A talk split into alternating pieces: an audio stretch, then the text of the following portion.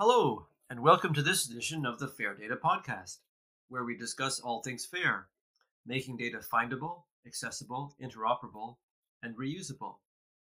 I'm Rory Macneil, host of the Fair Data Podcast, and my guest today is Maria Praetzellis, who manages the DMP tool and other projects for the California Digital Library. Maria, welcome. It's great to have you on the podcast. Yeah, thanks, Rory. Thanks so much for inviting me. I'm really excited to be here. Great. So your, your colleague John Chodacki was actually one of the first guests on the podcast, but that was a while ago. So for those who don't know, um, it'd be great if you could set the scene by telling us a bit about the California Digital Library. It's a really interesting organization that plays a quite a unique role. Sure, yeah. So, um, CDL, or the California Digital Library, where I work, um, we sit under the uh, University of California Office of the President. Um, so, we work system wide with all of the different UC um, campuses and research facilities. Um, so, that puts us in a really kind of interesting place when it comes to research data, um, specifically because the University of California is the world's largest academic research research system.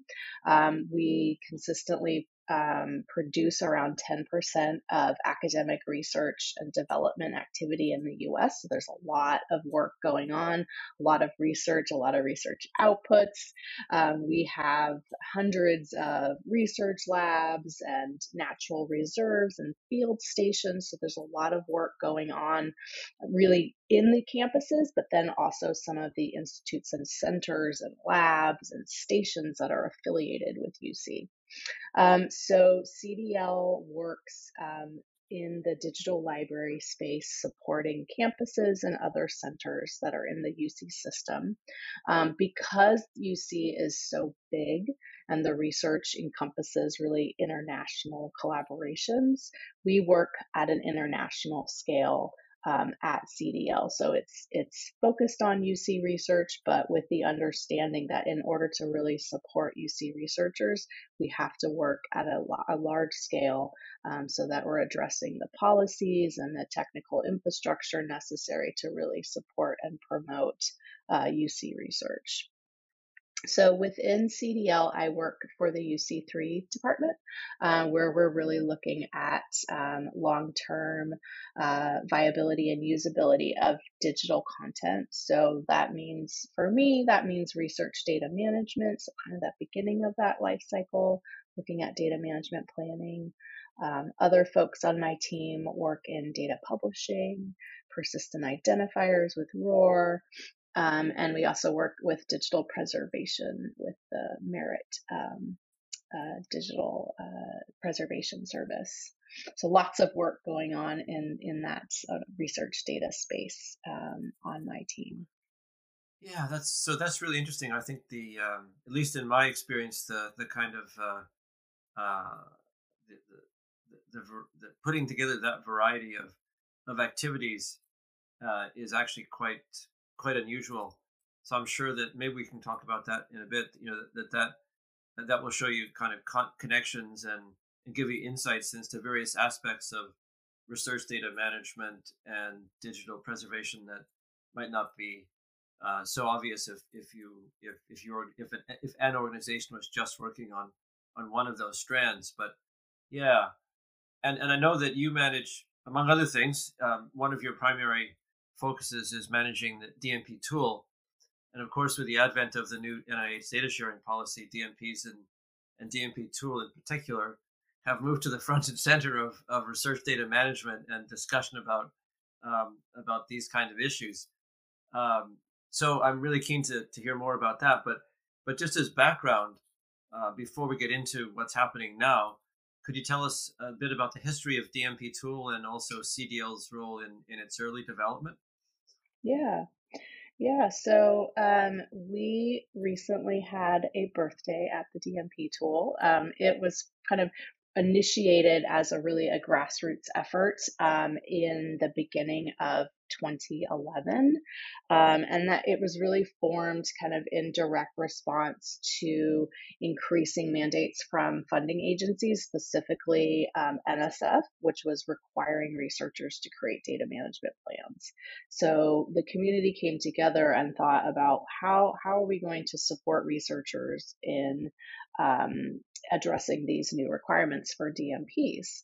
Um, so it was actually a collective kind of work to put together the original DMP tool. So it was, I think it was eight um, institutions that came together. So it was CDL. We also worked with DataONE. Uh, we worked closely with the Digital Curation Center in the UK. They continue to be fundamental partners for us. Uh, Smithsonian was also very involved uh, UCLA, UC San Diego, um, uh, University of Illinois, Urbana-Champaign, and University of Virginia Library. So they all came together and created this new platform for the creation of data management plans, um, including um, adding tools so that librarians could add guidance and kind of augment DMPs with additional information to help guide researchers and how do I put together a DMP? This was all new in 2011. So that's why they kind of came together.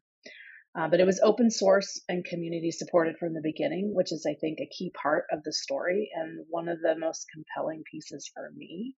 Um, when I first started working on it was the fact that it was so loved by the community and that it was developed open source um, an open source code base from the beginning um, in a really fundamental way because now we work on a much larger scale with the DMP roadmap code base, which is actually used by many different um, instances. So we have kind of sister relationships with DMP Assistant in Canada.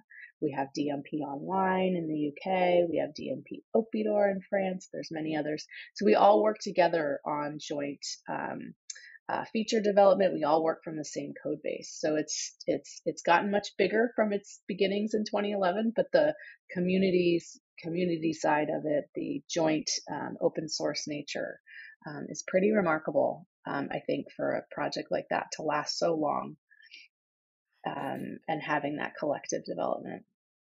Yeah, no, indeed, it's it's really interesting, and and uh, as you say, quite uh, you know, it's quite quite unique if you, if you compare that with the way that say data repositories have over a roughly similar time period maybe they've been around a little bit longer but also the different general data repositories have developed. It's been it hasn't been it hasn't been so common. It's been more you know each did their own thing and then maybe converging a bit but uh, yeah that's really interesting.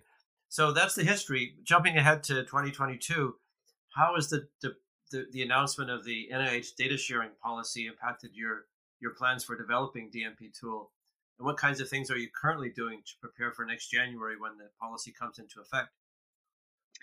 Yeah, so um, that new NIH policy, which basically um, mandates the, the maximum sharing of appropriate data and the creation of data management plans. So um, that is a, a, new policy for NIH. It's, it's really generated a lot of attention among data librarians, but also grant offices, uh, research integrity officers, everybody kind of involved in um, in research data um, or research grants.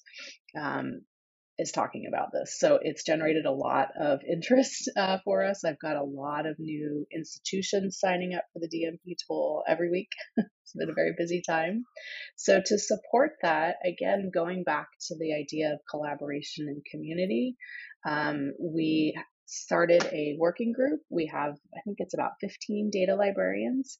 Uh, and what we're doing is we're creating custom templates in the DMP tool to, for specific institutes and centers. Um, so while there's an overarching NIH policy around data sharing, specific centers and institutes are also sending in their own guidance, their own rules, to, to, sort of in addition to the overarching policy. So we're creating templates to help guide researchers in um, fulfilling those requirements and crafting their data management plans. So these data librarians are getting together and writing guidance um, together. We're also developing sh- um, some sample language so that researchers could get some ideas about how to answer a question, what what kind of information NIH is looking for. So again, the, the key to that is that we're doing it as a community. Um, they these data librarians are the ones who work the closest with researchers um, and are thinking about the types of questions that they're already getting asked, and then putting that information into templates so that we can kind of share it um, as a community uh, collectively. So that's been um, kind of a lot of a lot of work getting ready for for these new requirements uh, which are coming up on us. They're actually uh, January of next year.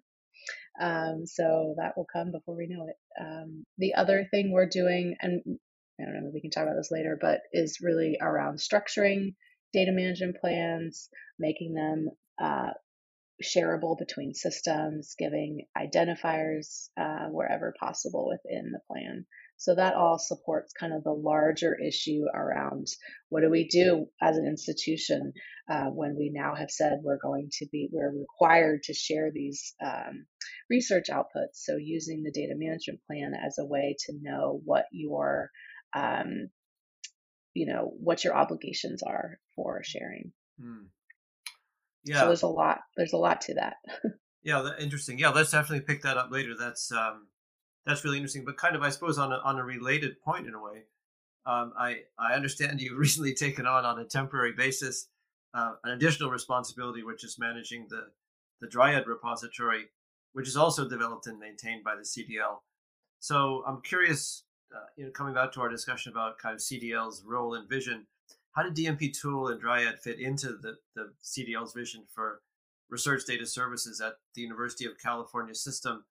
Do you see them uh, as as kind of useful but separate tools or as or as part of a broader set of complementary services or what what's the thinking on that? Yeah. So i am the interim product manager for dryad right now um, just as that position is filled. Um, so there are definitely lots of intersections and overlaps between the two services. It's been really interesting um, getting to know the system on a deeper level, getting to know the players.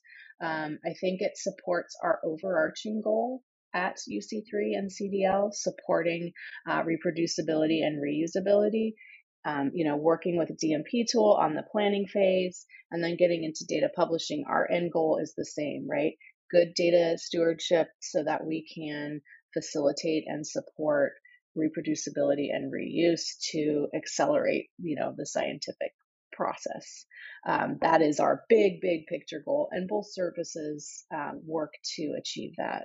Um, I think, you know, there's also, as I've been learning Dryad, um, a lot of the partners, including RSpace, are ones that I worked with in the DMP tool. So we're kind of the same sort of integrating with other services that we did with DMP tool, where we were integrating the data management plan with the electronic lab notebook um, that same kind of integration workflow Dryad is doing now um, with data publishing and RSpace. So I think the common theme of trying to come up with good workflows that are automated and easy for the researcher is common between the early phase DMPs and data publishing. So that's been uh, it's been fun to see the same integration at a later point. Yeah, absolutely. So so let's pick up on that point and also a point that uh, that you made earlier. I know I know that data and, and, fair data are of central interest to you as you develop DMP tool and, and Dryad. Um, and and on the picking up on on the the integration point, but also the earlier point about, um, for example, you alluded to the use of, of RORs and making data discoverable uh, more broadly, uh, not just in a tool. Um, could you talk a bit about the work that you've been doing to make data in DMP tool machine actionable, which I think is relevant to these points? Yeah, totally. Um, so I guess starting with our a recent um, eager grant nsf has um, been supportive of this work of ours from the beginning. Um, in 2018 they gave us an eager grant to really look specifically at um, mapping research project outputs that were defined in a dmp to the broader ecosystem. So that translates to basically structuring the dmp and adding identifiers to the DMP is kind of what that what that work means. Um, so we worked on that eager grant for a number of years. Um, through that grant, uh, we collaborated really deeply with um, the RDA groups, um, so the RDA interest group for machine actionable DMPs, and then another working group for developing a common standard for um, expressing information within a data management plan. So that resulted in a new JSON format for DMPs, which was really fundamental in all of our work. And going back to the idea of community and collaboration, that really came about not from CDL specifically, but from the larger community coming together and figuring out how do we transform this PDF document into a structured file that we can then share between systems. So that was a community developed um, standard. It's been super successful. Lots of tools, including DMP Tool, have adopted it. Um, so I'm really proud of that work. I was actually not part of the team at that point, so I can't take any credit. Um, but so after that was kind of after we had a standard for formatting data management plans, our next step in that kind of in this work was to create an identifier specifically for DMPs. So we partnered with DataCite um, to develop a unique identifier specifically for data management plans, and that's called the DMP ID. And that was launched in April of last year.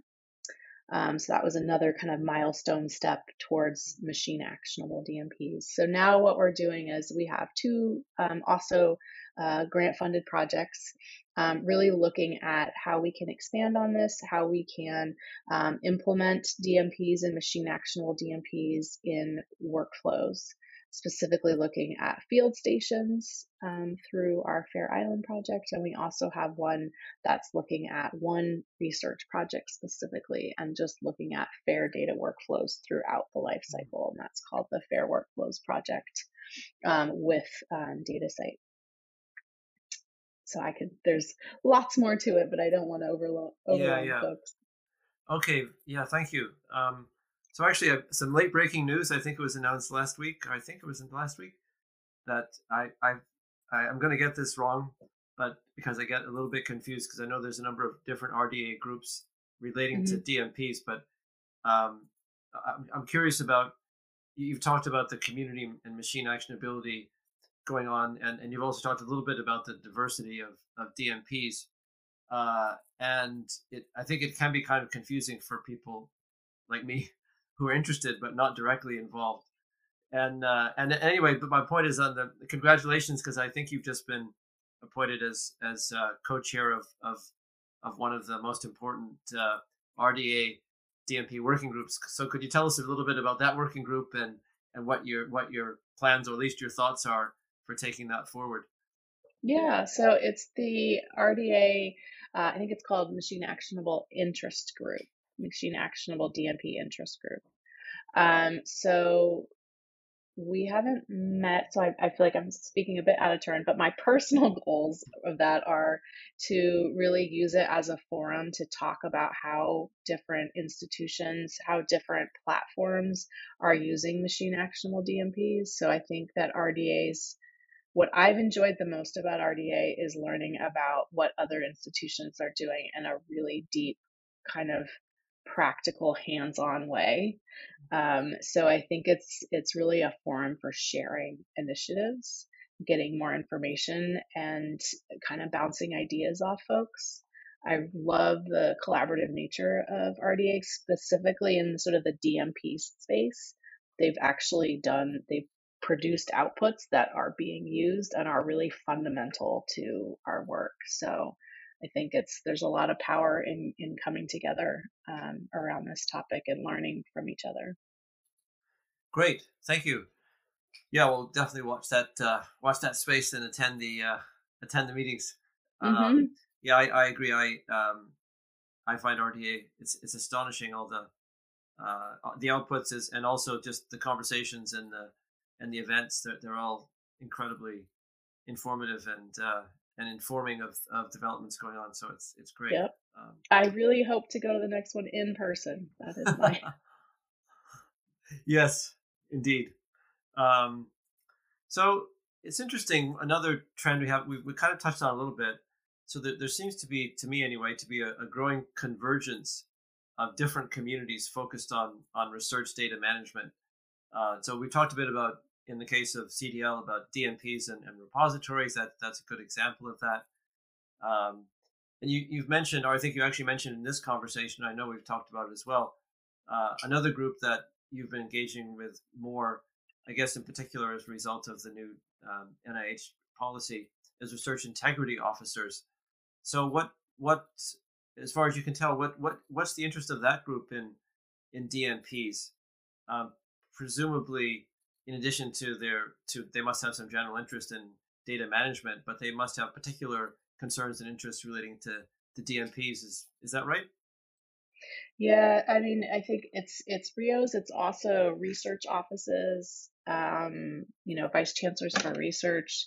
Um, definitely, we're we're we're used to working with data librarians and data librarians trying to you know evangelize the benefits of data sharing and good data management and it's it's a important you know advocacy work but it's hard.